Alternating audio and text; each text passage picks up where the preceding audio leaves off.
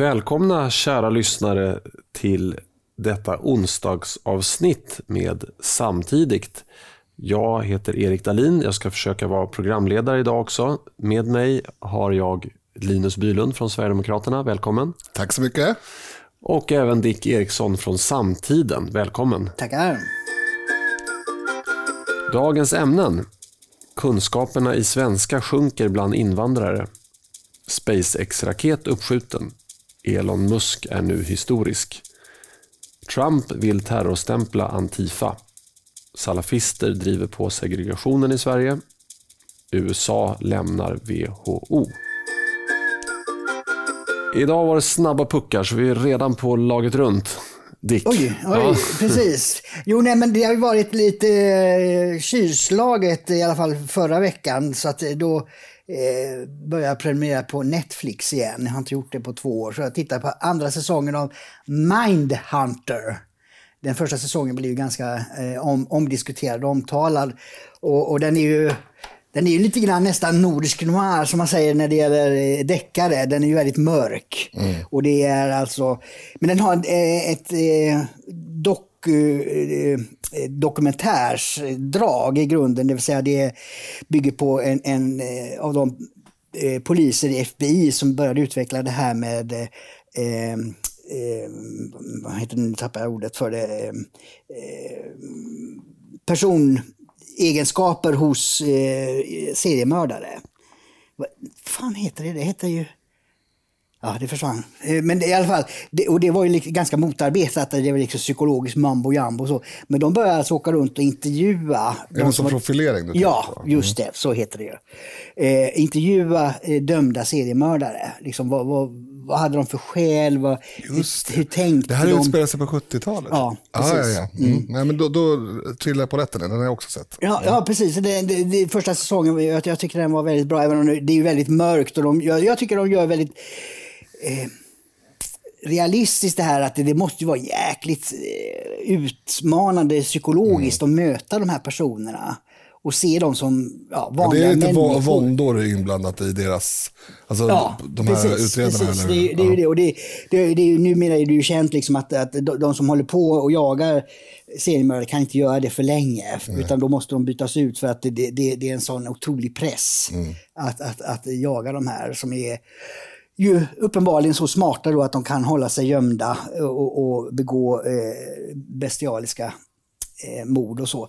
Eh, så att, nej, jag tycker den var väldigt, och andra säsongen var lika bra alltså. Jag tänkte nu sjunker det väl då när det mm. nyhetens behag inte... Men det, det, den, nej, den kan jag rekommendera. Men det är som sagt, det, det är ingen lätt underhållning. Nej. Linus? Ja, jag tänkte mig att jag inte skulle eh, prata om vad jag har gjort och så vidare som, som är frestande eh, och jag brukar göra ibland. Men jag tänkte bara så här, jag tycker att jag kan ana att regeringens narrativ avseende corona börjar så smått falla ihop som ett korthus. Eh, som ni som lyssnar på podden vet så, så har jag varit ganska frustrerad över det faktum att eh, regeringen har stärkt sin, sitt förtroende i flera mätningar och sådär.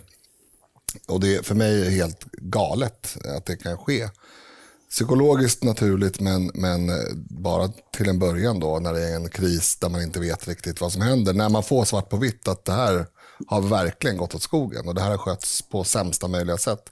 Då bör man inte få ökat förtroende för den som är skyldig till det. Men nu verkar det som att det, det kanske är på gång då. Att det släpper lite. Jag ser tonläget har ändrats totalt. Jag såg en eh, tweet av någon eh, som någon skickade till mig som skärmdump jag har inte Twitter själv, men, men då var, hade han skrivit att jag undrar vad den här killen som tatuerade Tegnell tänker nu så här 4000 döda senare. Och det är ju det är svart såklart eh, humor, men det är humor. Det är ju väldigt intressant att se hur liksom samtalet börjar skälpa över åt att de som faktiskt är skyldiga till det här faktiskt ska också ansvara för det. Eh, det kommer ta sin tid. De är jäkligt starka Socialdemokraterna. De har tentakler ut i varenda liksom, gren av samhället. Men de ska ställas till svars. Och jag är försiktigt positiv. Mm. Bra, tack för det Linus. Jag eh, själv eh, vill återigen ta tillfället i akt och göra ett förtydligande eh, och rädda mitt skinn genom att inte kalla det för rättelse. mitt, mitt förra laget runt handlade om att jag hade börjat lite så smått med postural träning och jag sa att det, ja, det kommer förmodligen från engelskans pose. Men då var det han som hade hjälpt mig med den här, komma igång lite grann. Han ringde mig och sa att nej du Erik, eh, det kommer ju från engelskans posture. Mm. Eh, och nu har jag kollat upp det här och de, de orden är lite närbesläktade. Men posture är ju hållning. Den, den, hållning man har. Mm. En pose är mer någonting man eh, gör med vilje. Liksom. Att man ställer sig i en viss ja, ställning. Föreställ det, ja. Mm. Så att, men de var närbesläktade. Men så jag vill bara förtydliga det att det, det är hållning. Vi, men alltså, du kan inte förtydliga alla småfel. Vet du hur många småfel jag hittade i, när jag lyssnade på något av våra förra avsnitt, som jag hade gjort alltså. Mm. Och kände att det här skulle jag säga i någon annan podd, att jag vet, jag vet att det inte heter så här. och så där. Men sen tänkte jag, nej, då, börjar, då blir jag som Erik och ska ha liksom en rättelsepodd. Och det... ja, nej, men det, det, det, kan jag ju säga. Vi spelar in eh, onsdagsavsnittet och fredagsavsnittet på samma dag. Oftast.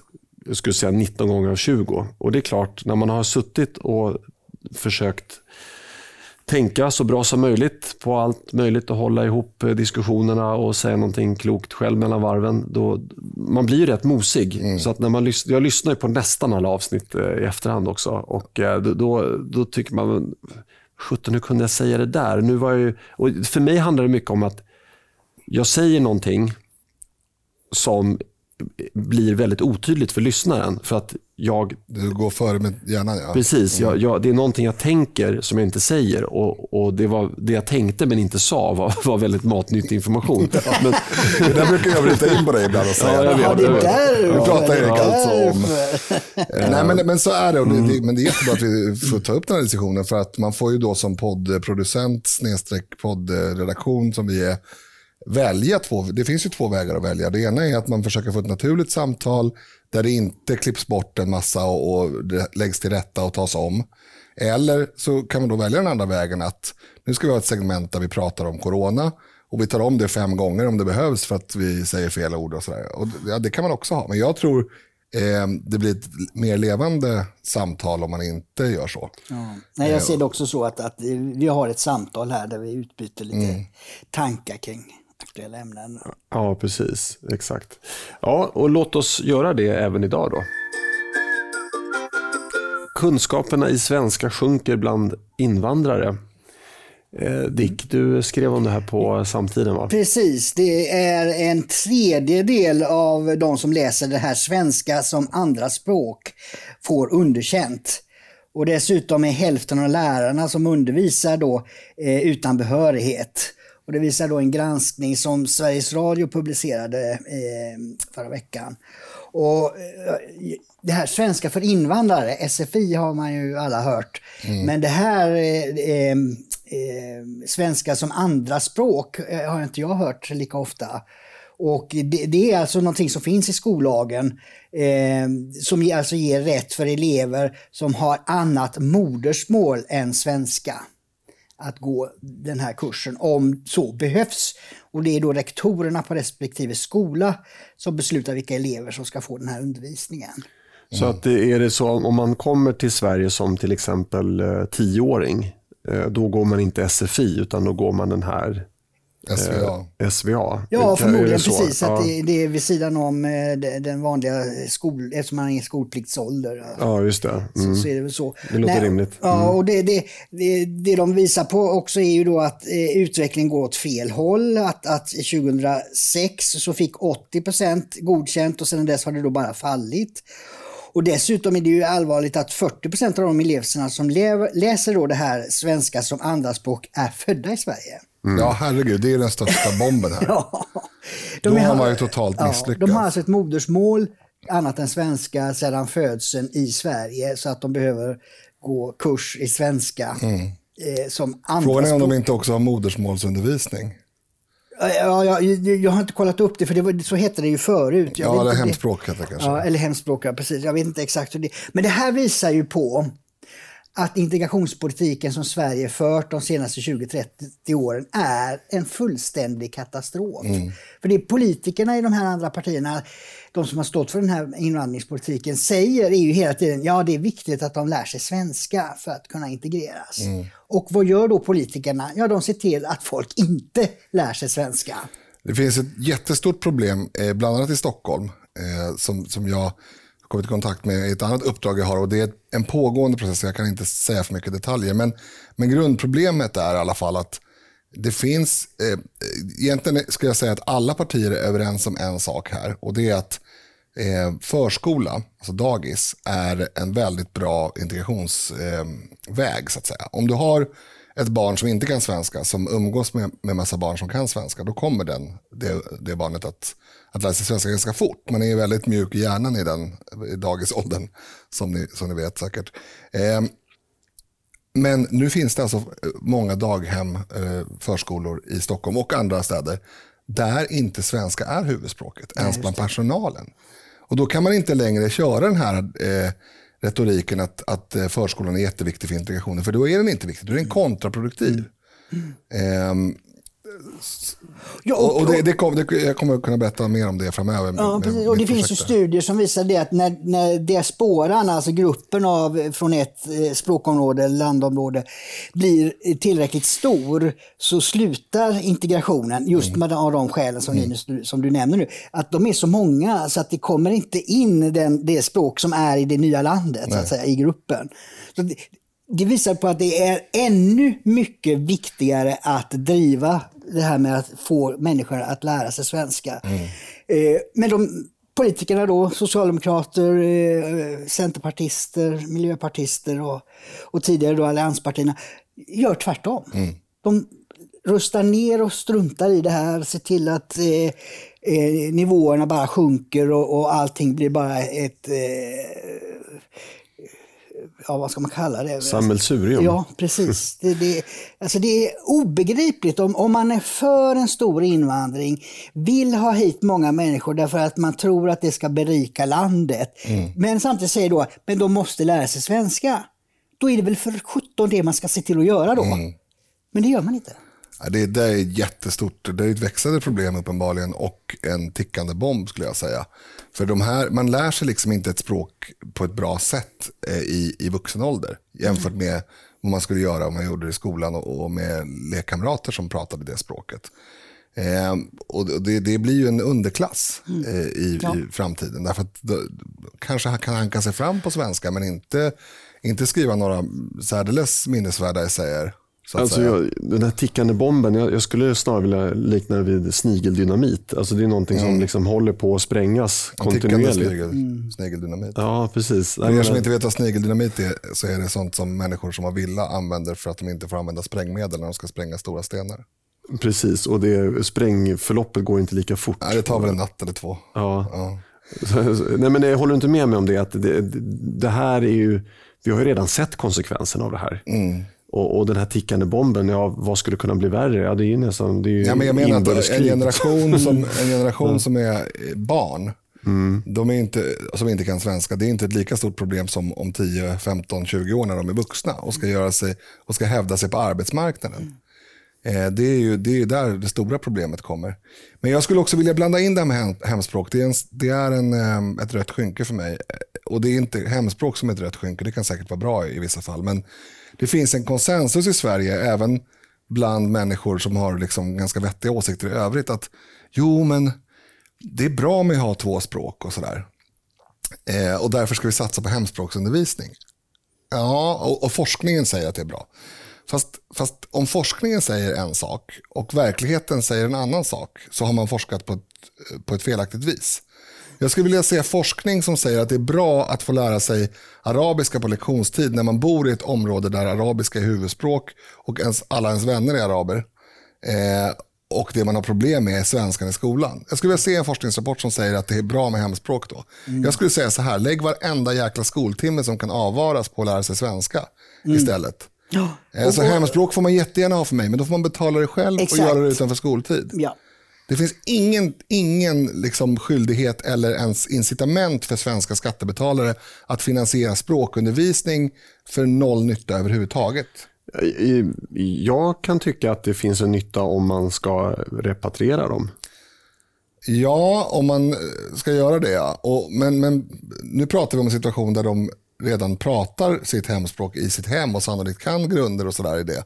Och umgås med människor som pratar det språket och så vidare. Det är inte hemspråket som är problemet, det är svenskan som är problemet. Ja, nej men alltså, om det är uttalat att, att den här familjen som det gäller då, om vi tar en, en godtycklig familj i det här området, om det är uttalat att de ska stanna kvar, då, då, då förstår jag inte poängen jag alls med hemspråket. Inte alls. Så fort man har liksom, eh, hem, Ja, medborgarskap såklart, men även permanent uppehållstillstånd så ska ju, ska ju såklart inte eh, skattebetalarna finansiera någon språkundervisning. Men däremot som du säger att eh, alltså med sverigedemokratisk politik så skulle det inte finnas den här osäkerheten. Alltså man skulle antingen vara här eller så skulle man inte vara här. Alltså, man skulle vara här för att stanna här eller inte vara här överhuvudtaget den här mellanzonen, vi har pratat om den tidigare, att man kan leva i Sverige tiotals år utan att veta riktigt var man ska någonstans i livet. Utan man, man är, man är bara. Mm. Den är extremt skadlig. Precis. Nej, men det, det, skulle vara I en sverigedemokratisk värld så kanske skulle fungera så att man eh, talar om för, för barnet då att du, du får lära dig arabisk grammatik för att ni ska flytta tillbaka mm. vad det lider. Mm. Och Det är liksom ett, ett, beslut som inte går att, att rucka på. Utan så fort det är fred vad det nu är. Om det tar 5, 10 eller 20 år, det spelar ingen roll. Ni ska tillbaka. Mm, ja, men då, det är lo, lovvärt mm. ju, eftersom eh, asyl, asylinvandringen eh, är ju rimligen på ett moraliskt plan i alla fall tillfällig alltid. Eftersom man inte kan säga att det här landet som du har flytt från kommer vara eh, omöjligt att flytta till för all framtid. Utan eh, det är ju som att gå in i en kyrka när man är förföljd. Man kan få skydd en stund, men, men kyrkan ska kanske inte Eh, vara ens permanenta bostad resten av livet. Utan, nu, nu, nu, tycker jag och partiet att vi inte ska ha någon asylinvandring, men det beror på det nuvarande läget i landet och asylrättens utformning som ju är väldigt märklig. Men, men eh, i ett eh, teoretiskt läge i framtiden när vi har noll sådana problem och det är en katastrof i Norge, inte heller då är det nödvändigt att norrmännen ska flytta till Sverige permanent, utan då är det ju för att få skydd tillfälligt. Mm. Och då kan vi ha norska som andra språk. Jag skulle vilja göra en, en liknelse. Det här med um, att uh, ja, det som vi är inne på från början uh, med att det, det, finns så många personer i Sverige som, växer, som, som föds i Sverige uh, och som inte mm. klarar svenska. Och, och, Det här med integrationen, jag, jag, undrar om det här är någonting som är omöjligt. Alltså det är ju, att, att man, går i, man går emot människans eh, natur helt enkelt. Jag tänker på, nu är det en väldigt lång liknelse, men du brukar gilla det här Linus. Mm. Eh, som Ibland. att, eh, vad sa du? Ibland. Ja, precis. Så, som att banta genom att äta mindre mat. Alltså genom att konstant utsätta sig för svältkänslor. Det, då går man ju emot naturen. Alltså mm. det, det, en del klarar det, men Mm. Men, men de flesta klarar inte, utan då får man lägga om kosten. Man får äta kanske mindre kanelbullar och mer morötter. Färre liksom. kanelbullar i alla fall. Mm. Vad sa du? Eller färre kanelbullar. Ja, ja precis. Ja. Mm. Både, både, både mindre och färre. Ja, båda funkar. Ja. eh, och, och, är det här samma sak? Alltså man, man försöker, eh, man försöker uppnå någon form av idealsamhälle eh, på samma sätt som man försöker uppnå en idealvikt, men man, man har fel metod. Ja, alltså det, det ligger någonting i det, absolut. Men jag skulle vilja säga så här. Eh, vi hade ett förslag, kommer jag ihåg, eh, tror att det var kanske 2008 eller något i Stockholm. Att, att man skulle helt enkelt bestämma att i skolan så pratas det svenska. Överallt. Alltså det spelar ingen roll, det finns inga undantag förutom då på eventuella lektioner som är i andra språk. Då. Till exempel på tyska lektionen måste man rimligen kunna tala tyska. Men det är svenska som gäller även på skolgården. Och det finns ju flera skäl till det, men ett är ju integrationsskäl. Alltså det är svenska som ska gälla. Det andra skälet är att det är extremt fult att börja prata på ett främmande språk bland andra människor. Det är, mm. det är riktigt ouppfostrat. Ja. Det är som att viska mm. eller skicka är, lappar. Det är inte bara fel på metod, för att gå tillbaka till ditt exempel, mm. utan det man underskattar svårigheten med att överhuvudtaget lyckas. Ja, Det, alltså jag, jag, tror att det är där det klämmer. Att man tycker att det är så, vi är så goda att vi låter människor komma hit och, och det är så trevligt och det är så berikande och det är så bra. Och därför så förtränger man att för att det ska bli det här så måste man, precis som du säger, ställa krav, man måste lära sig språket, man måste försörja sig, göra sig för, så att man kan försörja sig, mm. ha en, en sån utbildning eller eh, förmåga. Men det struntar man i, alltså det förtränger man. Den, den, sidan av verkligheten. Och Det är därför jag ofta har fått kritik för det, eh, kallat det utopism, det de här partierna ägnar sig åt. Att man, man ser bara eh, det positiva man, man plockar ut ja, eh, russinen med kakan. Ja, precis. Och ser liksom inte, jo, det här kanske eventuellt skulle kunna lyckas, men då måste man lägga ner enorm energi, enorma resurser, eh, enorm kraft på att, eh, bara för att få de här människorna att lära sig svenska. Ja, och det är också inte bara resurser, utan det är inställningen från början. Mm. Man har ju inte inställningen att berätta för de här människorna att nu är det det här som gäller. Mm. Nu är det eh, svenska som gäller i skolan till exempel. Eh, och, och då får man inte ens förutsättningen att lyckas ens, ens med, med stora resurser in, insatta.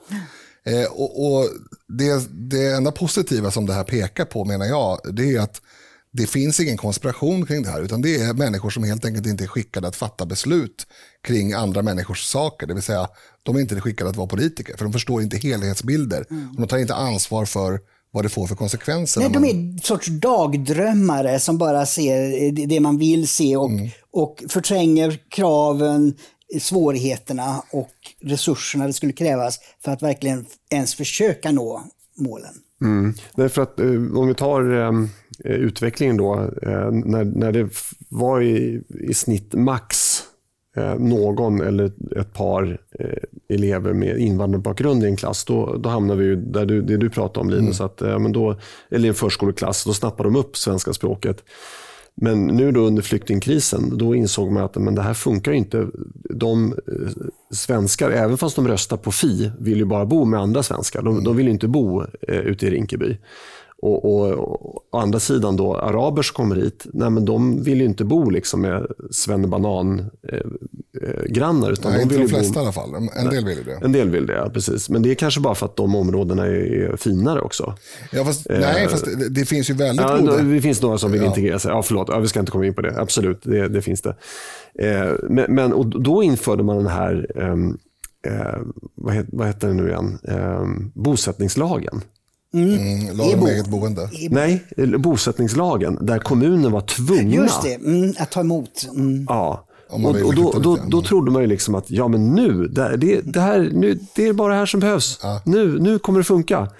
Men det funkar inte heller för de, de här människorna har inte råd att bo kvar i de här områdena. Massa blev anvisade till, till liksom kommuner som inte har tagit sitt ansvar förut. Då. Eh, men de har inte råd att bo kvar där, så de bor där två år och sen så flyttar de ändå och kanske de kanske till och med vill flytta till något område som är mer likt mm. deras hemland. Mm. Så det, det, var det. Det var, det var en eh, klok eh, kommentar där Dick till, mitt, till min dumma fråga ja, och liknelse. Men att, att det, det här, det, det, går, det går ju liksom mm. inte. För, för att människan vill ju man vill bo med sina likasinnade. Mm. Och är det tillräckligt många invandrare så skapar de sina egna samhällen. Och Ska man gå in då med liksom, bötfälla folk som pratar arabiska runt köksbordet. Mm, nej, det, det, det går ju inte. Men, men alltså det finns ju, jag, jag vet flera personliga goda liksom, exempel på det som jag har träffat och följt. Som har kommit till Sverige, valt att flytta till till exempel Dalarna eller, mm. eller Jämtland eller något sånt där. Och, och liksom, ungarna blir ju svenskar, till att börja med lär sig svenska anammar också, det är inte bara liksom språket, det är kulturella manér och det är liksom sätt man för sig gentemot andra människor. Det blir ju succé, integrerade succémässigt, det blir ju svenskar mm. av dem. Ja. Eh, och sen så, ett, ett av de här exemplen till exempel, så var det en familj som hamnade i Dalarna. Eh, det tror jag var eh, på den tiden man inte fick välja var man skulle bo. Det fanns helt enkelt en, en, plats där och då fick de bo där. Men sen så, när de var liksom, när de kunde svenska och sådär, så, så så fanns det inget jobb där. Så de var tvungna att flytta och då fanns det ett jobb som passade i Södertälje. Och det, det här barnet då som var, som var syrian, eh, eller den här pappan som jag pratade med, när barnet då fick gå till en skola i, i Södertälje, kom hem och grät. Och pappan grät också för övrigt när han berättade det här. Eh, och, och så, hon sa de pratar, de pratar inte svenska ens i skolan. Eh, och de, de svenska barnen pratar inte svenska med varandra. Så det, är liksom, det är en enorm skillnad. Det finns en enorm potential i, i integrationen eh, när, det, när man tar lite, lite, lite mm. åt gången, sprider ut och ser till att framförallt generation två får Sverige serverat mm. eh, på ett naturligt sätt. Men om man inte ens gör det, om man inte ens ger generation två chansen att, att ta till sig Sverige, då det är liksom en... Precis. Nej, men alltså, de första som jag pratade med som var emot eh, invandring i Sverige, det, det har varit invandrare. Mm. Eh, som, som inte förstår varför Sverige tar emot de som inte vill mm. vara i Sverige och göra sitt bästa här. Mm. För det, det, det, har ju fallit ut eh, på, de, på dem. Mm. Alltså de eh, inordnas ju i samma invandrargrupp som alla andra. Liksom, mm. och, och, och, deras då jobb där man just har sett till att få barnen att ta utbildning på allvar. Och jag vet flera som är, är stolta över att de är, barnen är civilingenjörer och mm. annat sånt där. Så det, det, det är ju väldigt många familjer som har kommit för det sätt som man borde migrera, det vill säga att göra sitt bästa i det nya landet. Mm. Alltså den gamla amerikanska blir... drömmen som europeer hade, liksom, att komma hit och, och, och då fanns det inga, ja som svenskarna som utvandrare. Ja. Liksom. Det fanns inga bidrag, man fick, kunde få en skogsplätt någonstans och så mm. får man jobba sig upp. så att säga. Den kategorin finns ju bland, bland särskilt äldre också, invandrare. Ja. Mm. Jo, det finns säkert även bland, bland nytillkomna, fast det, de är så otroligt lite minoritet så det märks inte så mycket. Nej. Men det finns en annan faktor här för att, för att försvara eh, någonting, jag vet inte vad. Men det är ju det att vi hade ju, vi hade ju en våg av migration från framförallt eh, Iran eh, på 80-talet som var när mullorna störtade shahen och då var det ju en man ska, man, vill man prata klass så kan man säga att det var en, det är en annan klass mm. på de citationstecken flyktingarna. Eller de, de var ju faktiskt flyktingar. För de, de valde att lämna för att islam tog över och för att liksom bildning började ses som någonting. Det var ju oftast väldigt välutbildade, eller åtminstone med en akademisk mm. eh, ansats. Eh, så det, blir, det blir skillnad även på den punkten. Mm. Och även många kurder som kom under 80-talet som, var, som liksom men jag tror ändå att den stora, stora faktorn är mängden, alltså antalet. Ja. För att eh, får man då, och, och sysselsättningen naturligtvis, tittar man på, på 70-talet, då var det ju, Balkan är ju inte jättekulturellt främmande jämfört med Somalia, men så det fanns ju en sån faktor. Men många liksom, från forna Jugoslavien, som var Jugoslavien då för övrigt, eh, och, och Sydeuropa som, som kom till Sverige, de blev ju liksom de jobbade ju från dag två liksom, mm. på något varv eller på någon... Mm. Och det är den bilden den här dagdrömmen har kvar. Ja. De, de, har ja. kvar den bilden från 70-talet mm. när folk kom direkt och, in i arbete och de, vill, de kom hit därför att de ville jobba. Exakt. Den bilden har de kvar idag, men istället har man då folk som kommer till Sverige därför att de vet att här finns det bidrag att hämta. Ja, nej men exakt. För att runda av den här punkten så eh, där, där sätter ni fingret på det. Alltså jag skulle inte ha några problem med om, om det kom 10 000 personer från ett land, eh, bosatte sig i obygden, började producera avancerade mikrochips. Eh, och, eh, mikrochips. Ja, och, och, och, och, eh, sålde på export som, mm. som gav stora skatteintäkter och exportöverskott till, till Sverige. De, de, de, skulle få prata swahili för min del om de ville, ha sina egna skolor och allting. Det, det spelar ingen roll. Så den segregation i sig behöver inte vara dålig. Fast det där har jag inte med dig. Jag tror Men ja, vallonerna. Ja, Linus, nu får du, jag vet att du alltid vill säga emot mig och det får du göra. Men läs på lite grann om vallonerna. De hade ju sina egna skolor och de, de, alltså de levde ju väldigt isolerat. De var ju här eh, men, tillfälligt. Men, ja, men de var segregerade. Mm. Mm. Ja, nu, jag, jag avbröt dig också för att jag ville inte att den här punkten skulle ta Nej, längre men, tid. Ballongfrågan är, en, det är, en, det är ett rött skynke också, det kan vi ta en annan gång. Ja. Men det, var ju, det var ju mindre än tusen personer som stannade i Sverige på x antal år. Fast då fanns det ju bara 10 000 personer i Sverige. Nej. Nej, nu byter vi. SpaceX-raket uppskjuten. Elon Musk är nu historisk. Den blev väl uppskjuten två gånger va? Nej, ja exakt. Men uppskjuten en gång och sen blir den uppskjuten. Ja, exakt. På riktigt. Mm. det stämmer. Det var väl i lördag som den blev uppskjuten på riktigt. eh, om jag inte minns mm. helt fel. Eh, jag tänkte dra lite kort fakta om Elon Musk. Jag väljer att uttala hans namn på svenska och mm. inte på engelska. Han föddes 1971 i Pretoria i Sydafrika. Hans pappa var sydafrikan och hans mamma kanadensiska. 1989 flyttade han till Kanada och erhöll medborgarskap. Efter diverse studier flyttade han till Kalifornien år 1995 vid 24 års ålder. 2002 blev han amerikansk medborgare. Samma år sålde han sitt innehav i Paypal för cirka en och en halv miljard svenska kronor och grundade bolaget SpaceX. Året efter var han med och grundade bilmärket Tesla. Eh, någon som skönjer en ADHD här. I, I lördags precis sköt bolaget SpaceX i samarbete med NASA upp två astronauter till rymdstationen ISS. Eh, och det, här var, var, det som gjorde det här unikt det var ju då att det är första gången som ett eh, privat bolag står för utvecklingen mm. eh, av eh, raketen. Eh, men det här det får närmast beskrivas som ett litet delmål i Musks planer för rymden. Han ska nämligen börja trafikera planeten Mars. Så här skrev tidningen Ny Teknik i början på året. På sikt vill Elon Musk se en flotta bestående av uppemot 1000 rymdfärjor. Han räknar med en byggtakt på 100 per år vilket skulle innebära en fullstor flotta någon gång under 2030-talet om allt går enligt plan.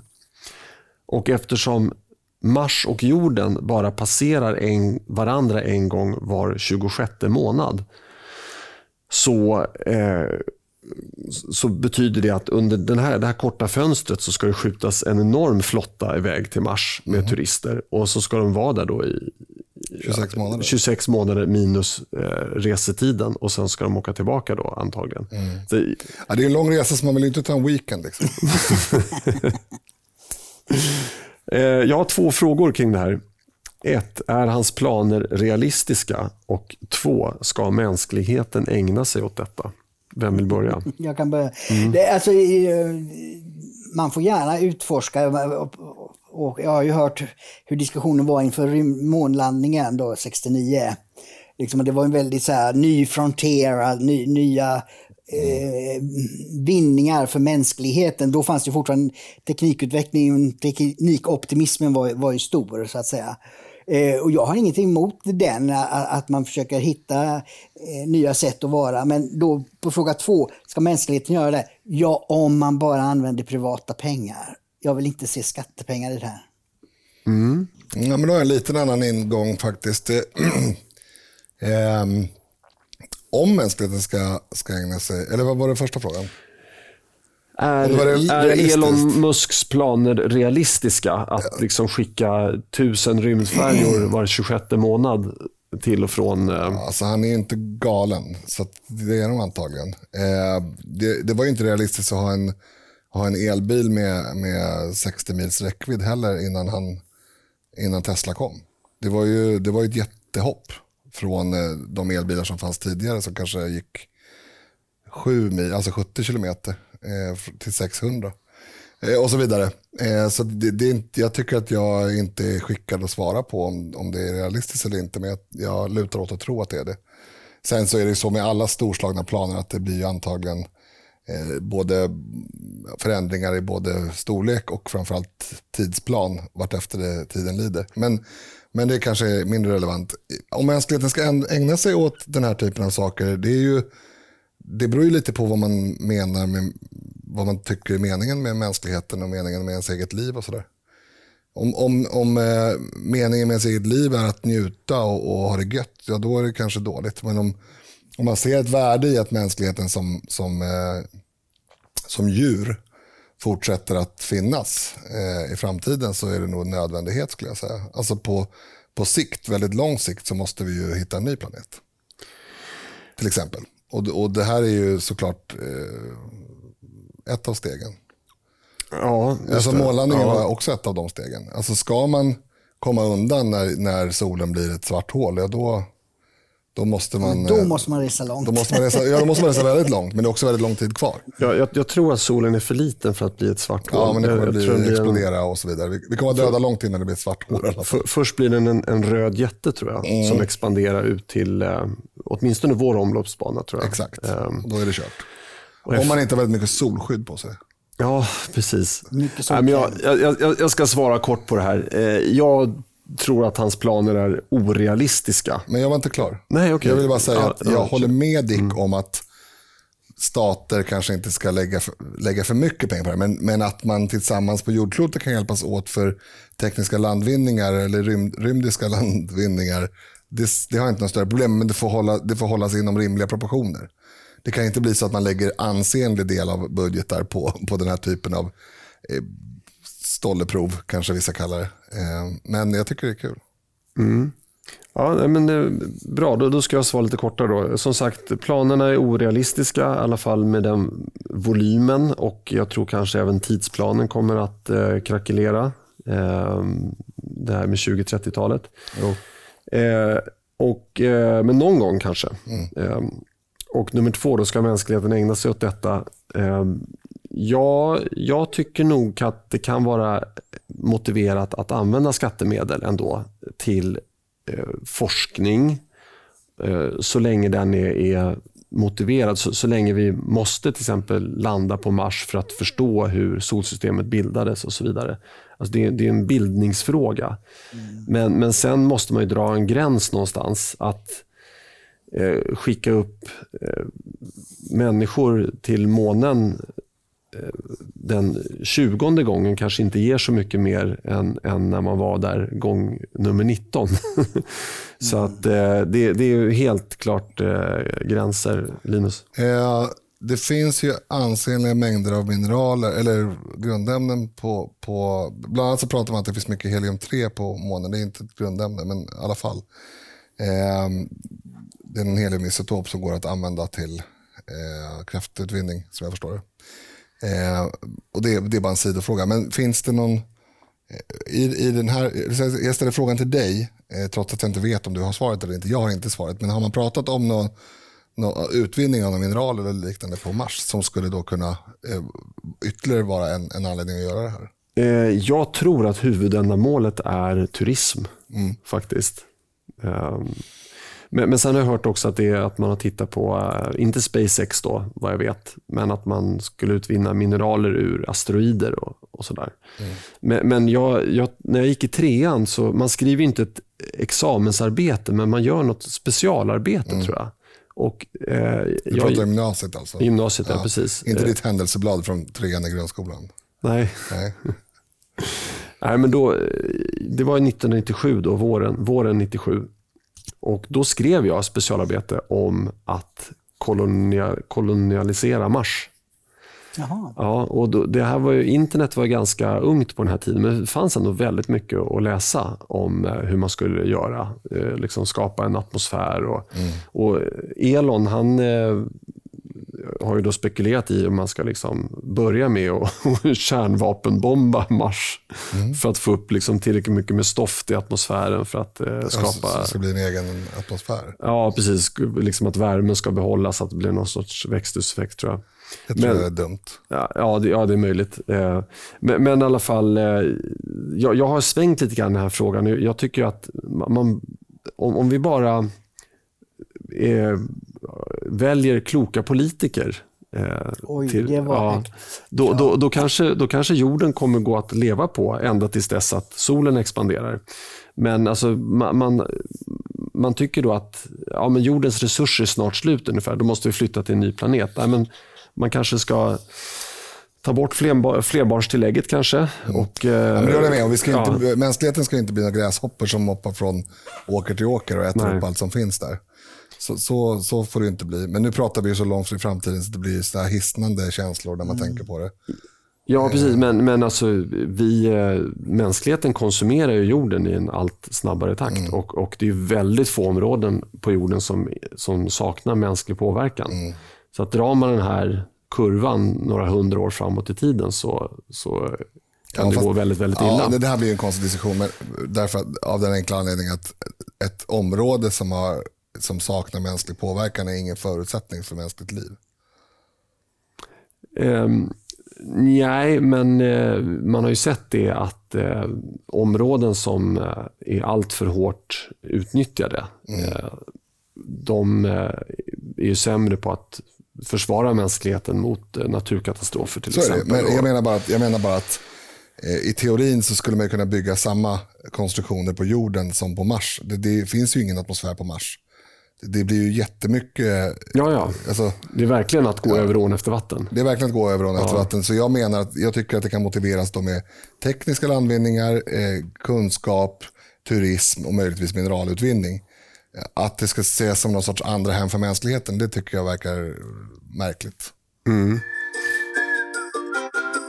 Trump vill terrorstämpla Antifa.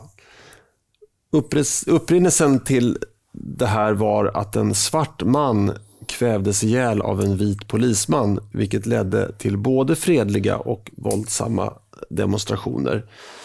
Men som vanligt då, så, eller vanligt och vanligt, men det, det, är inte helt ovanligt i alla fall att eh, militanta vänsterextremister eh, tar tillfället i akt och ja. eh, bränner upp byggnader, börjar skapa upplopp och så vidare.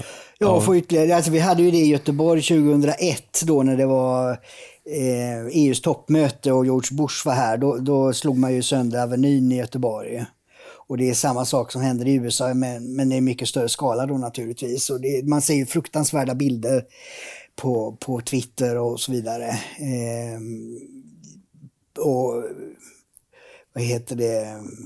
Man, man, rensar butiker och man bränner ner hus. och det Tyvärr är det ju ofta så att de angriper och det är inte då AFA-delen utan då de som har mindre bemedlade och är kanske mm, kriminella bränner ner sitt närområde. Och där finns ju ofta då mm, butiksinnehavare från minoritetsgrupper. Så de är ju ofta de som drabbas hårdast och får mm. sin, eh, sina eh, ja, livsgärningar nedbrända. Så man får hoppas att de har försäkringar för det. Men sen så finns det också bilder just som visar på hur, hur eh, vänsterextremister tar över och, och eh, höjer eh, skadegörelsenivån. Och en, en, film jag tittar på, jag blir eh, yr i huvudet av att se på en film, den är ganska spridd på, på både Twitter och Instagram. Det är en svart kvin, kvinna som filmar och är vansinnig på att vita Antifa kvinnor maskerade sprayar eh, Eh, eh, down with whites, ner med de vita. Mm. Och hon skäller på dem. Det är vi svarta som får skulden för den skadegörelse som ni gör. Mm. det är verkligen en cirkel eh, ja. och byggd på identitetspolitik. Ja. Och visar hur otroligt korkat hela upplägget är med att göra skillnad på människor på grund av eh, en sån biologisk faktor och inte mm. vad vilka handlingar gör varje individ. Det är Exakt. det enda som ska räknas. Men jag kom in i den här nyheten med den här dödsmisshandeln, eller mordet beroende på hur man ser det. Lite konstigt, för jag var lite off, jag gjorde andra saker i helgen och sådär. Så jag trodde ju först att, min, min bild blev att ja, men den här svarta killen, som, som var brottsling vad jag förstår, men, men det spelar ju mindre roll. Eh, han dog under ingripandet och, och det blev ingen Eh, det blev inga påföljder. Det, det, det verkade som att liksom, eh, polismannen i fråga skulle gå fri. Så fick jag liksom uppfatta, för det måste ju rimligen vara så om det blir sådana mm. reaktioner. Men sen visar det sig att vad jag förstår så han, allt pekar väl på att han kommer dömas precis som vilken ja. annan som helst som skulle ha begått ett sånt ja, hela, vedervärdigt brott. Hela den patrullen blev avskedad från polisen ja, och eh, han istället eh, utreds nu för tredje gradens eh, homicide. Jag vet inte om det är dråp eller om, om det är... Eh, ja, first degree murder är väl, är väl när man överlagt eh, ja. planerar att ja. mörda någon och sen gör det. Han, han, han kommer ju åka dit ju. Eh, nej, det, det, man tar det här som en förevändning, för det är det. Jag, jag hann inte göra det in, in, inför idag, men eh, media vinklar detta på ett oerhört fult sätt och har gjort i flera år. Jag tror det, det här kan vara en av de värsta fake news som svenska och amerikanska medier sprider. Det, här framställs det som att det är vita som skjuter eller dödar svarta. Mm. Det är hela tiden narrativet. Men statistiken är att det är om jag minns jag gjorde ett blogginlägg för det för många år sedan. Men minnesbilden jag har är, är det att det är 18 gånger vanligare att en vit blir mördad av en svart än tvärtom. Okej. Och då har man eh, eh, indexerat eh, i förhållande till folkmängd. Jag vill bara säga, som, eh, för att slippa göra en rättelse på det, att jag vet faktiskt inte om vad third degree murder är. Vi skulle ju kunna titta på det när vi har... Eh, Oavsett allt. Alltså, om, om det händer en sån här sak, det har ju hänt liknande saker i Sverige fast för länge sedan och då var det inte någon svart och vit och så vidare. Men, men jag tänker på han Osmo Vallo som dog vid något gri- omhändertagande. Eh, jag kan absolut eh, sympatisera med reaktioner om staten försöker skydda mördaren. Om det liksom är att, ja nej, han får göra så för han är i tjänst. Och, men, men det verkar inte vara något sånt, eller har jag missat Nej. någonting? Nej, precis. Rudy Giuliani var ute när det var något sånt här fall tidigare. Mm. Han var ju borgmästare i New York och fick ner mordstatistiken dramatiskt.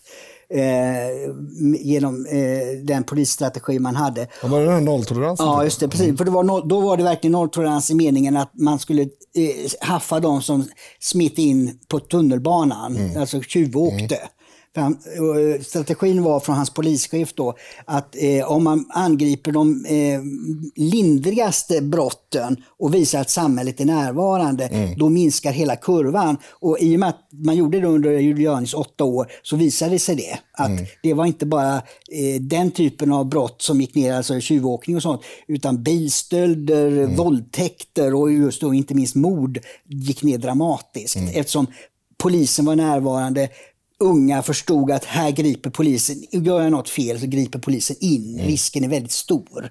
Och då sjönk hela kriminaliteten. Och han, sa då vid tidigare sånt här fall att nej men, det är klart att eh, sånt här sker. Och det, det kan ingen förneka. Men han sa, vi får också komma ihåg det att eh, de poliser som åker in i svarta områden gör det därför att kriminaliteten är högre där. Och de åker in dit för att skydda de laglydiga i de, svart, de områden som domineras av svarta.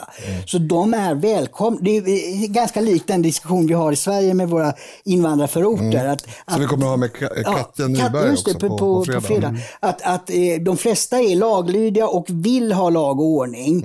Men det är några som ställer till bök och det gör att det drar till sig polisen. För att, komma- Och samma sak är i USA i de här områdena. Och då är det klart att då blir konfrontationen ofta mellan eh, vit polis, om det, om det är många i, i kåren som är vita i poliskåren, och de svarta legisterna så att säga. Att, då blir det utlösande där. Men Det blir väldigt lätt att vinkla till en sån konflikt. Ja, precis. Efter- Och eftersom man då, som i det här fallet nu, lyfter fram ett fall. Det har ju, säger ju ingenting om statistiken i stort. Va?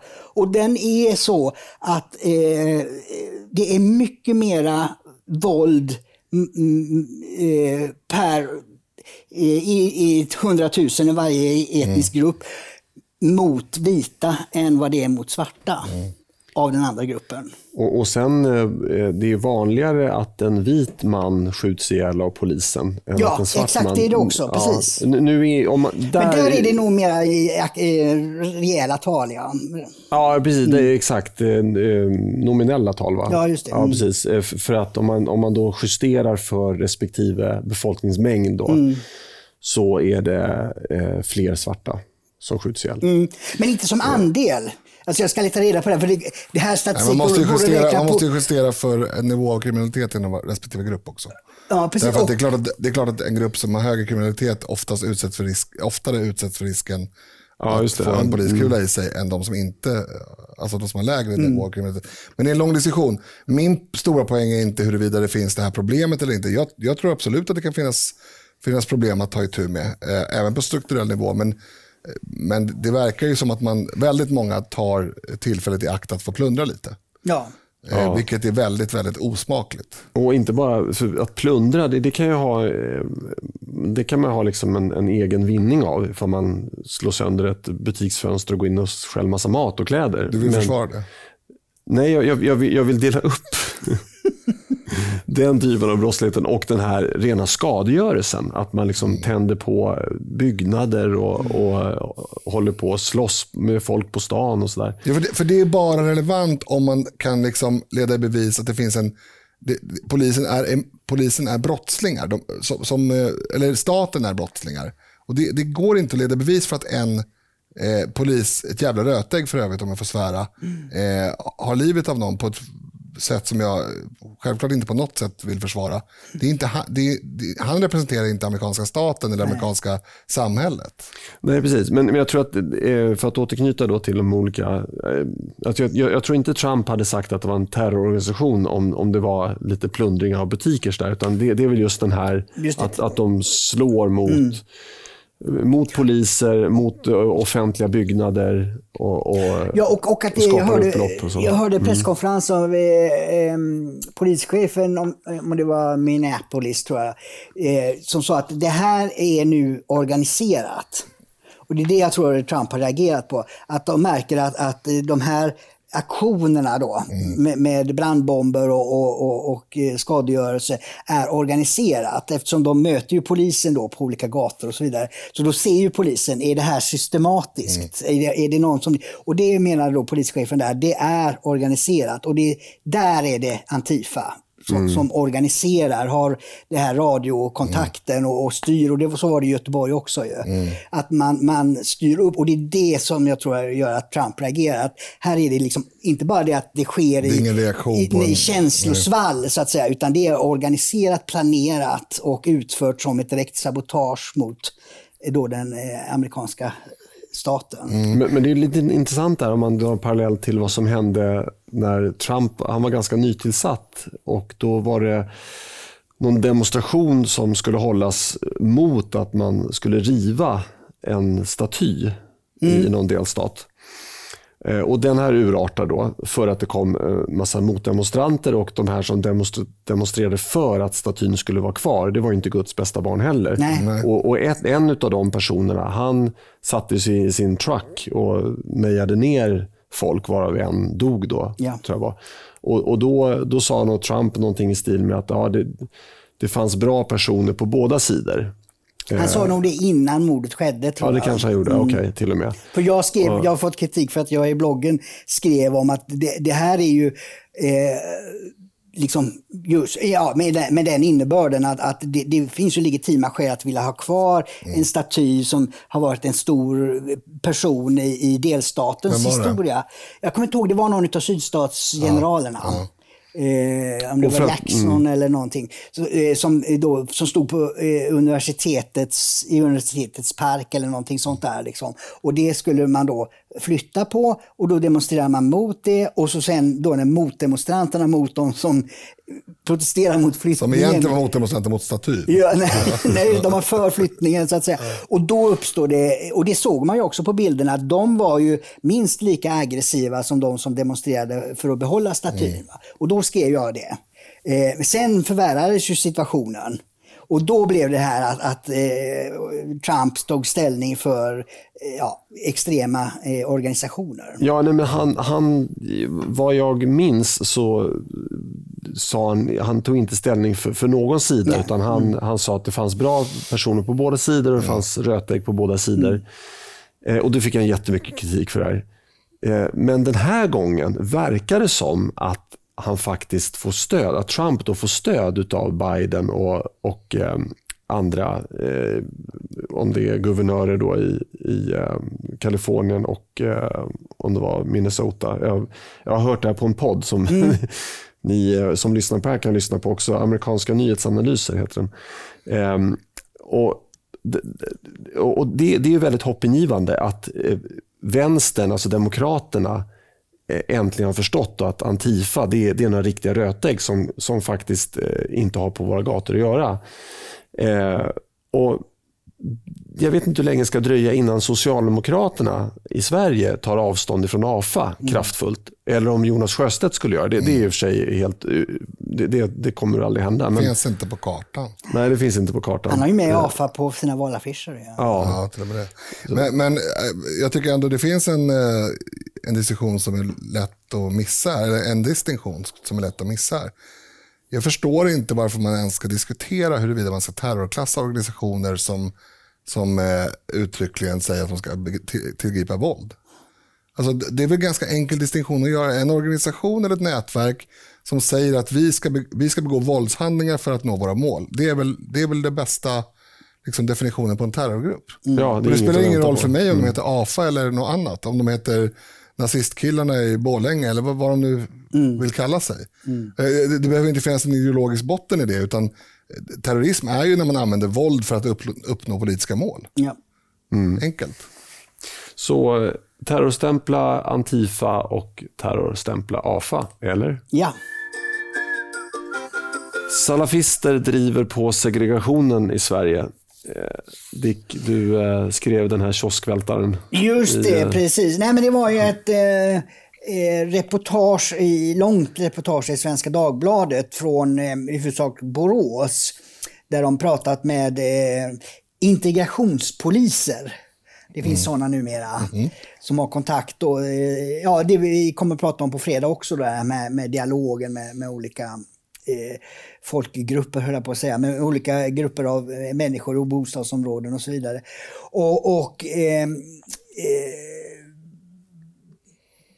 det är ju rätt intressant att en mainstream-media ändå gör det konstaterandet att här breder en extrem form av, av eh, en religion ut sig som är emot att människorna som tillber denna religion ska ha någonting med svenska staten att göra. Mm. Att man ska hålla sig borta, man ska inte rösta i demokratiska val, man ska inte, och då, och då kommer ju det här eh, extrema eller fundamentalistiska islam in som ju talibanerna använde i Afghanistan. Man får inte lyssna på musik, mm. man får inte delta i idrottsevenemang och kvinnor ska naturligtvis hållas väldigt kort. Mm.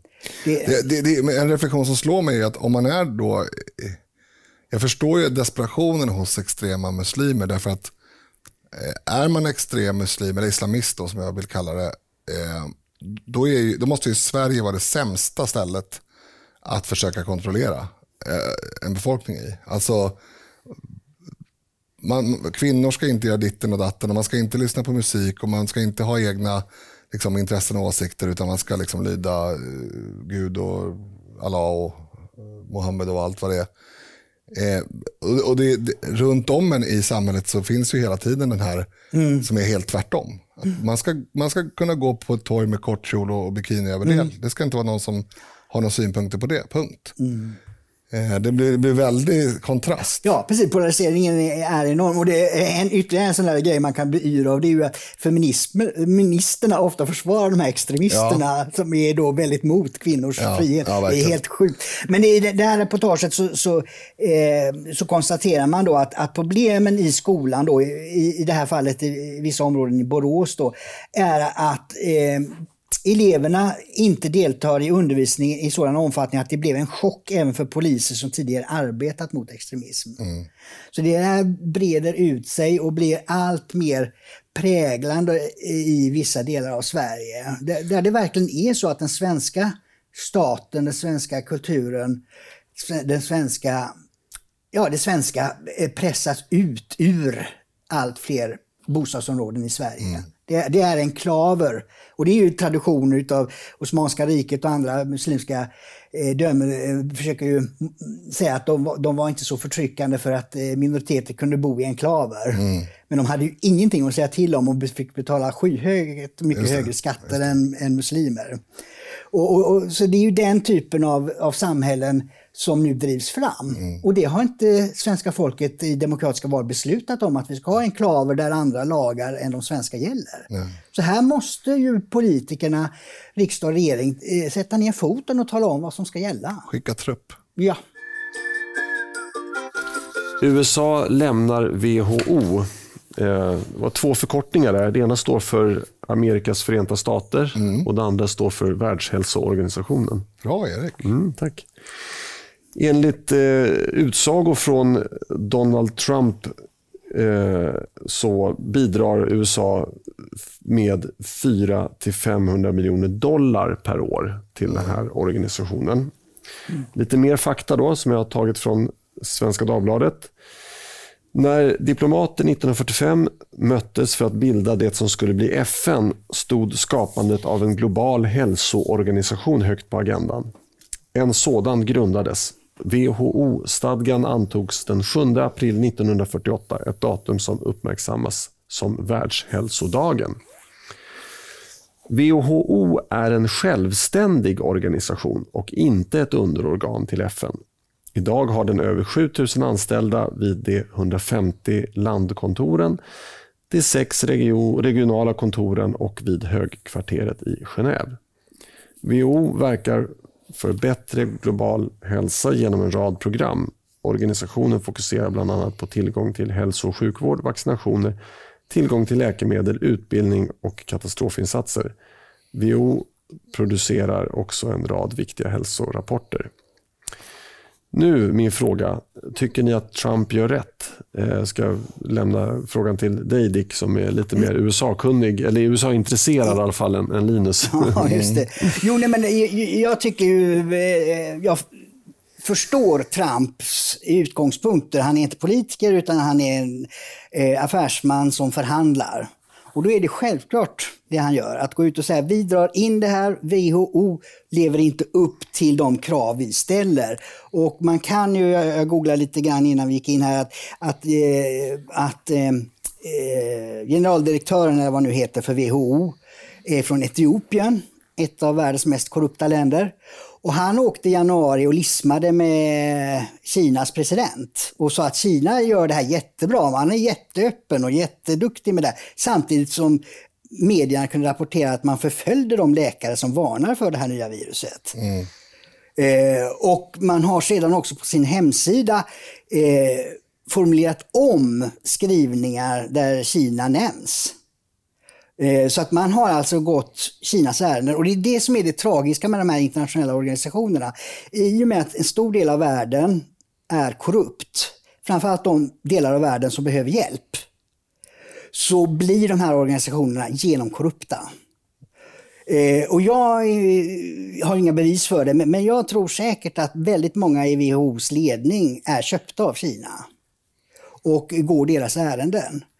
Eh, det är ett problem. Ett annat problem är att de här organisationerna har under lång tid politiserats. Vänstern, vi vet ju hur vänstern agerat i Sverige med mm. att man infiltrerar alla möjliga olika organisationer som inte har ett dugg med, med, med partipolitik att göra, men där vänstern, aktivister tar plats. Och, så WHO har ju också blivit en sån eh, krigsskådeplats där vänstern dominerar. Eh, till exempel i, i diskussionen om eh, preventivmedel och abort och, och, och sådana saker som är känsliga i en del, en del länder och en del, de, eh, av världen. Och vi kan ha vår uppfattning, men WHO ska ju vara en, liksom en vetenskap, som du läste upp nu, en vetenskapligt grundad eh, rådgivare. Och då ska man inte ta intryck av varken mutor, politik, statsledningar eller någonting annat. Va? Utan man ska jobba med de frågorna man man ska. Och dit hoppas jag att Trumps utspel leder. Det vill säga mm. att eh, Kina har mutat med sin sätt, Trump eh, drar in pengarna och eh, man står nu i, i, i en krissituation. Det förnuftiga vore nu att komma tillbaks till det som var utgångspunkten, det vill säga vara en vetenskapligt rådgivande organisation som inte sneglar åt något håll. Mm. Det är vad jag hoppas i alla fall. Mm. Nej, men jag, jag tycker också ur, ur Sveriges synvinkel, varför kan Sverige aldrig fråga någonsin, vad får vi ut av, av det här? Mm. Har WHO någonsin stoppat ett smittoutbrott i Sverige? Nej, nej det har de inte. Men de... vi, vi sköter oss själva. Mm. Vi vaccinerar vår befolkning, mm. vi håller hygienen. Så att för vår del, för mitt vidkommande, jag behöver inte dem. Och jag, jag tror att det är väldigt viktigt att säga det här. Så här vi behöver inte er, så att nu måste ni sköta er ordentligt för att vi ska vara kvar. Ja, det finns ja just det. Marknadstänk, alltså precis, ja, utbyte vi, av... Ja. Vi skyfflar en jäkla massa vad pengar till er. Vad får vi för pengarna? Ja, vad får vi för pengarna? Ja, men det är ju det ja. Trump gör, fast han gör det mer dramatiskt. Det vill säga, vi skiter i att betala. Vi, vi vill att jag ska vara ännu mer dramatisk. Det får jag bara säga att det, det finns ett mm. existensberättigande Eh, eller ett, ett, ett argument för att stödja en organisation även om de inte hjälper Sverige. Därför att, Ja, men då får jag bara avbryta dig. Ja. men, ja, men då, är det, då får de säga det. Nej, Sverige, ni har ingen nytta av oss. det är utan bistånd. de pengarna, exakt, det är bistånd. Ja, för att nu för- tror vi svenskar, ja, och de kommer hjälpa oss. Hade vi inte haft WHO så hade ju coronaviruset utraderat Sveriges befolkning. Nej, det kanske till och med hade gått ännu bättre utan dem. Ja, Ja, fortsätt det, Linus. det är svårt att komma på en sämre ut, utveckling än, än vad som har skett nu i alla fall. Eh, men men eh, ja, då är vi inne på samma, samma linje. Alltså att, att det är klart att det finns en, en em, stor vinst för hela världen om man bekämpar farsoter även i andra länder. Alltså, eh, det finns ju, vi har ju sett ebolaviruset som, som, eller var det ett virus? Ebola är ett virus. Ja. Ja. Ja. som, som ju, som ju eh, drabbade Afrika väldigt hårt, eller delar av Afrika väldigt hårt. Som, som, eh, det, det är såklart att det är bra för hela världen om eh, en, en eh, epidemi av en sjukdom blir lindrigare eh, av en massa skäl. Eh, de flesta i alla fall. Eh, men, men, eh, och malaria och sådär har de säkert eh, vaccinationsprogram och sådär för. Eller vaccinera kan man inte göra, men, men eh, förebygga och sådär. Eh, men som sagt, det är samma slutsats som du egentligen. Då får man säga det. Man, precis, man måste vara tydlig med, med eh, eh, vad man betalar för. Så att säga. Och, och, och jag upplever att de här mera vetenskapliga rapporterna, studierna och så, de har ett värde eh, och används i eh, svensk forskning och svensk sjukvård så att säga, som, som underlag. så att säga. Eh, men, men just i, i själva kris... Bekämpandet kanske de inte har så mycket, för när du säger ebola då kommer jag att tänka på Hans Rosling. Han var ju nere och, och blev ju hälsovårdsminister i ett av de här afrikanska länderna som drabbades av, av ebola för att han skulle kunna utföra eh, riktiga beslut så att säga om hur, hur man gjorde. Och han berättar ju i en intervju att eh, alla sa sig vilja hjälpa till, men konkret så hade han väldigt svårt att få hjälp. Eh, men en dag så kom det in kom, hade en eh, amerikansk hangarfartyg eh, parkerat eh, utanför kusten och generalen, eller amiralen kom in på hans kontor. Vad vill du att jag ska göra? Eh, och, och, och, så de kunde skicka ut och, och göra provtagningar och allt vad det var för någonting med, med den amerikanska eh, flottans hjälp. Då. Eh, och det var ju samma sak i, tsunamin. Alla pratar om att man ska hjälpa, men det var ju amerikanska hangarfartyg som hade helikoptrar som kunde transportera vatten till de nödställda direkt dagen samma dag och dagen efter tsunamin. Medan Sverige diskuterar bistånd ett år efteråt till båtar som redan är ersatta. Liksom. Så det, det, man måste tala om vad det är för typ av insats, inte bara vilken ambition man har. Nej, men det är väl som vi har pratat om tidigare, att liksom staten är någon sorts försäkringsbolag för svenska folket, eller för svenska företag som pumpar in, pumpar in extrema skatter. Eh, Och på samma sätt är det här, men vad, vad är det vi betalar för? Be- Berätta hur det ser ut i de olika scenarierna, vad är det vi får hjälp med och sådär. Precis. Så här skulle jag vilja säga att WHO skalar av allting som är, har politiska tendenser och ägnar sig åt det vetenskapliga. Det, det, då tror jag, då kommer Amerika tillbaks med, med, med sina slantar och då kan kineserna behålla sina mutor. Mm. Men jag, men jag funderar också på de här länderna då som, som eh, WHO eh, verkar i. Vi har ju precis konstaterat att de, de verkar ju inte i Sverige på det sättet. Eh, varför kan inte de vaccinera sina egna medborgare? Alltså, västvärlden skyfflar ju miljarders miljarder till u-världen varje år. Och vacciner, det är inte, det är inte speciellt dyrt. Ja. Och jag, jag, jag förstår liksom inte, hur, hur länge ska vi dalta med u-världen? Det Alltså det finns ju, jag, jag tror att vi pratar om ungefär samma sak. Jag tror inte att, jag tror inte att världen eh, skulle vara bättre utan en samordnande part. Men, men det är frågan om hur stor den parten ska vara. Ja, men så här, det vore väldigt intressant. Ta bort all u-hjälp, ta bort, all, ta bort WHO, ta, ta bort allt sånt här mambo jambo.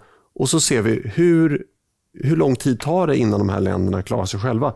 Alltså, i, I den vänsterliberala retoriken så skulle ju liksom hela Afrikas befolkning mer eller mindre utraderas på, på ett par år. Jag tror inte att det är så. Jag tror att de skulle faktiskt ta tag i sina egna problem. Det, Jag- finns, det finns mycket av biståndet som är kontraproduktivt. Ja, så att- Absolut. mm, och det finns forskning på, forskning på det också. Ja. Det fin- men däremot så finns det en del av biståndet, till exempel det som idag går via UNHCR, det behöver inte vara just UNHCR som håller i. Men det finns ju katastrofbistånd Exakt. till människor som, som bor i ett tält och inte har mat på bordet och inte har någonstans att gå och jobba heller. Eh, Där är det en självklarhet tycker jag att man, att man solidariskt eh, kollar, har vi några slantar över vi kan skicka till de här?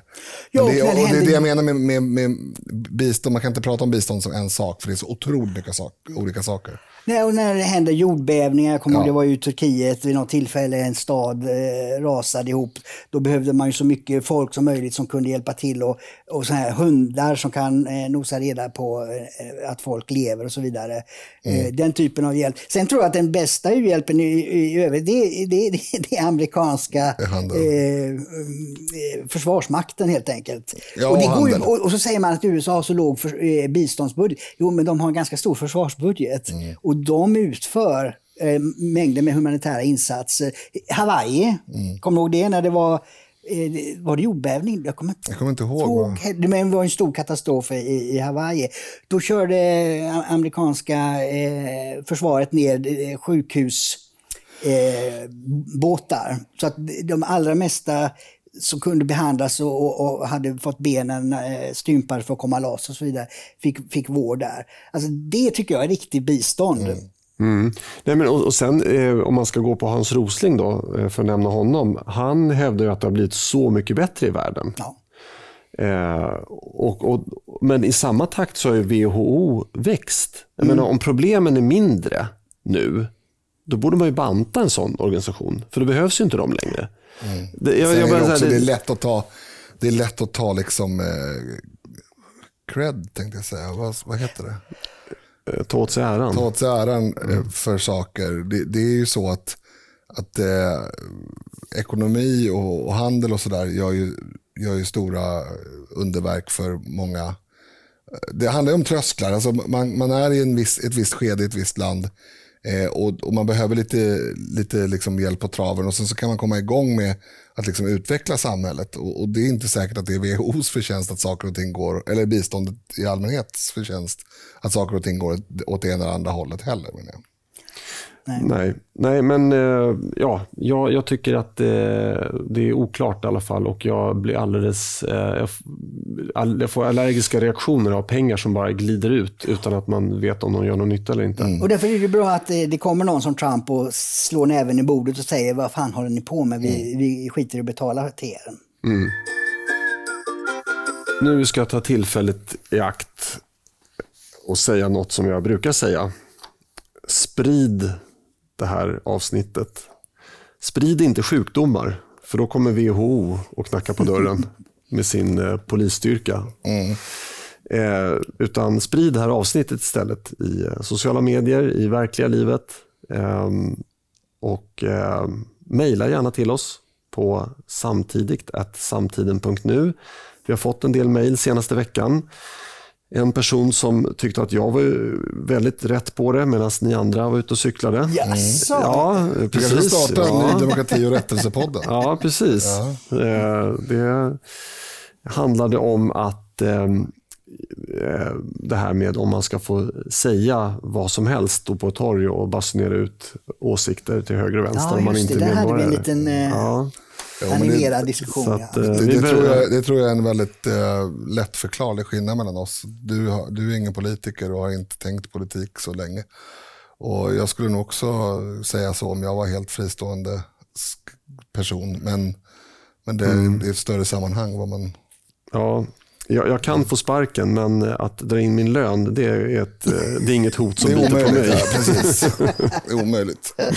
Ja, men som sagt, tack för det stödet eh, till den personen som mejlade och eh, tack till alla er andra som har lyssnat. Och så säger vi eh, trevlig fortsatt onsdag och lyssna, eh, vad ni än gör, så lyssna på eh, avsnittet som kommer nu på fredag. Ja, vi, det blir intressant. Linus, berätta lite grann om kommande fredagsavsnitt. Ja, ehm, vi får ju hit Katja Nyberg som eh, sitter i justitieutskottet för Sverigedemokraterna i riksdagen. Och eh, hon är ju då polis, eh, tjänstledig för närvarande eftersom hon är politiker. Eh, men men ehm, jag tror att det blir väldigt intressant diskussion om både egna erfarenheter av yrket, yr- polisyrket och politikeryrket kanske. Och eh, eh, lite reflektioner kring kriminalitet och sådär. Intressant tror jag det blir. Ja, rapport från verkligheten. Ja, precis. Precis. Så eh, lyssna gärna på det. Och tills vidare så säger vi Hej då! Hej då! hej då.